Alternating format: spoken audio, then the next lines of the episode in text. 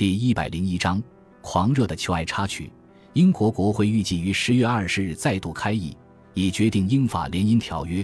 但伊丽莎白女王因为忌讳公众意见，同时也记起自己不该丧失臣子们的好意，下令国会休会一个月，并向枢密院征询意见。英国枢密院因此引发热烈讨论。在沃尔辛厄姆爵士缺席的情形下，莱斯特伯爵与海登爵士召集另外五位参事联合反对这个计划，而伯利男爵则领着另外四位参事投下支持票。一定要记得的是。伊丽莎白女王似乎对任何有异议或不支持这桩婚事的人都相当不悦，他们终于一致地要求女王暂时抛开自己的意愿，对他们敞开心胸。伊丽莎白女王显然已经知道，若在参事与臣子们如此反对这桩婚事的情形下，坚持与安茹公爵成婚，绝对是个愚蠢的念头。但十月七日，四位枢密院代表来到她身边，要求了解女王的心之所向。他随即了解到自己必须拒绝最后一个嫁人与生育的机会，因而不住地伤心哭泣。他叹道：“他的参事们应仔细思考，对他和他的王国来说，除了成婚、生个孩子继承王位并延续亨利八世的血脉外，似乎没有什么更明确的道路了。”他边哭边表示：“询问枢密院的意见是相当愚蠢的事情。他原本期待枢密院一致通过，让他迈向婚姻之路。”他并不想听参事们的质疑，此刻的他实在太苦恼，无法再继续下去。枢密院代表们垂头丧气，赶紧退下，向同僚们回报此事。隔天，他们再度谒见女王，表示只要女王高兴，枢密院将由衷支持英法联姻进程。同时也解释，因为女王如此渴望婚姻，并且如此直接地表示希望丈夫就是安茹公爵，除此之外谁也不要。因此感动了他们，让他们改变心意。此时的伊丽莎白女王已经恢复往昔的冷静沉着，以犀利的言论回击那些反对联姻的人，表示若非他们意见太多，枢密院多数的参事早就同意联姻一事。最后，枢密院方面总算说服他同意给一个确定的答案，但他却没有暗示他的答案是什么。他只说，他觉得直接向我们宣布他要不要嫁给亲王。是一件不适合的事情。门多萨大使的报告中则记录着，在这次的商议过后，伊丽莎白女王显得极度悲伤，且极度暴躁忧郁。只要接近她身边的人都感觉得出来。这一切的事情再再触动了他的敏感神经。在下一次与参事们的会面中，伊丽莎白女王的情绪极差，并向沃尔辛厄姆爵士表示，除了偏袒清教立场外，她一点用处也没有。因此最好离席。他对莱斯特伯爵也没什么好气。诺利斯爵士与海登爵士也感受到他牙尖嘴利的威力。其中海登爵士更因反对这桩联姻遭到驱逐出宫一周。伊丽莎白女王知道，现在她若想维持臣子们的爱戴，就永远不能让安茹公爵当她的丈夫。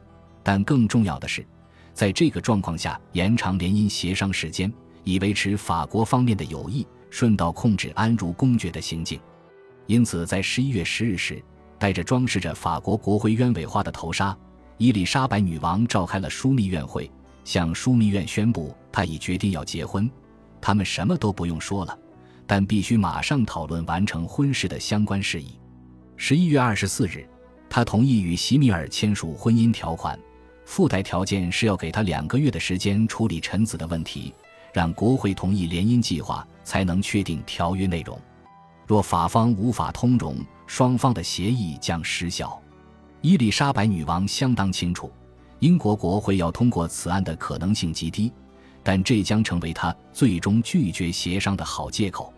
伊丽莎白女王写信给安茹公爵，盼你明白，我最亲爱的，婚姻之路最大的障碍在于让人们欢心同意，对罗马宗教的信仰。深植于他们的心中，仅求你将此纳入考虑。对英国人来说，此事难以忍受的程度已超乎想象。就我而言，我承认世界上没有任何一位贵族让我感到如此倾心，也无人像你一样，无论是少有的美德或贴心的个性，都让我想与你共度余生。以此问候我亲爱的小青蛙。正如约克大主教所说。法国的事情完全破灭。到了十一月底，席米尔便在军队护航下，带着许多精美礼物与一行人返回法国。后来，他寄给伊丽莎白女王一连串绑上粉红丝带的热情信件，但伊丽莎白女王对他却没再回复。同一个月，谢菲尔德小姐德古莱斯嫁给了英国现任驻巴黎大使爱德华史达夫爵士。伊丽莎白女王曾听闻德古莱斯与莱斯特伯爵过从甚密的消息。因此，抓住这个机会教训莱蒂斯诺里斯，大声疾呼，表示因为先前德古莱斯已与莱斯特伯爵举办过结婚典礼，而忧心两人婚姻的合法性。若两人的婚姻证实合法且有效，女王便得以对莱斯特伯爵下最后通牒，要不就是宣布与莱蒂斯的婚姻无效，给予德古莱斯名分与地位，否则就在伦敦塔中腐烂。萨塞克斯伯爵是德古莱斯的表亲。女王指派他负责侦讯德古莱斯，然而他却无法提出1573年那场婚礼的证人或纸本证据，因为他恨透了莱斯特伯爵，一点也不想再与他有任何瓜葛。因此，这个反应也不是不能理解。伊丽莎白女王怀着遭背叛的心情展开报复。到了十二月，莱蒂斯诺利斯为莱斯特伯爵生下了一个继承人，这让女王更为光火。两人的第一个孩子于1578年不幸难产死亡。这个男孩在施洗时被命名为罗伯特，同时继承了父亲丹碧男爵的封号。但他的父母总是称他为他们的贵族小淘气。这件事之后，加上莱斯特伯爵对女王与安茹公爵联姻毫不掩饰的厌恶之情，看来莱斯特伯爵要再得到女王宠信，可能还要再等一段时间了。这一年年中时。席米尔写信给伊丽莎白女王：“别忘猴子的忠贞，小青蛙依然活在希冀之中。”就在此时，伊丽莎白女王与门多萨大使讨论了婚姻的议题，以相当柔情的态度谈起此事，并清楚表态他有多么热切地想要这段婚姻。但席米尔在他身上下的魔咒似乎已经过期，伊丽莎白女王再度成为自身命运的女主人。感谢您的收听。喜欢别忘了订阅加关注，主页有更多精彩内容。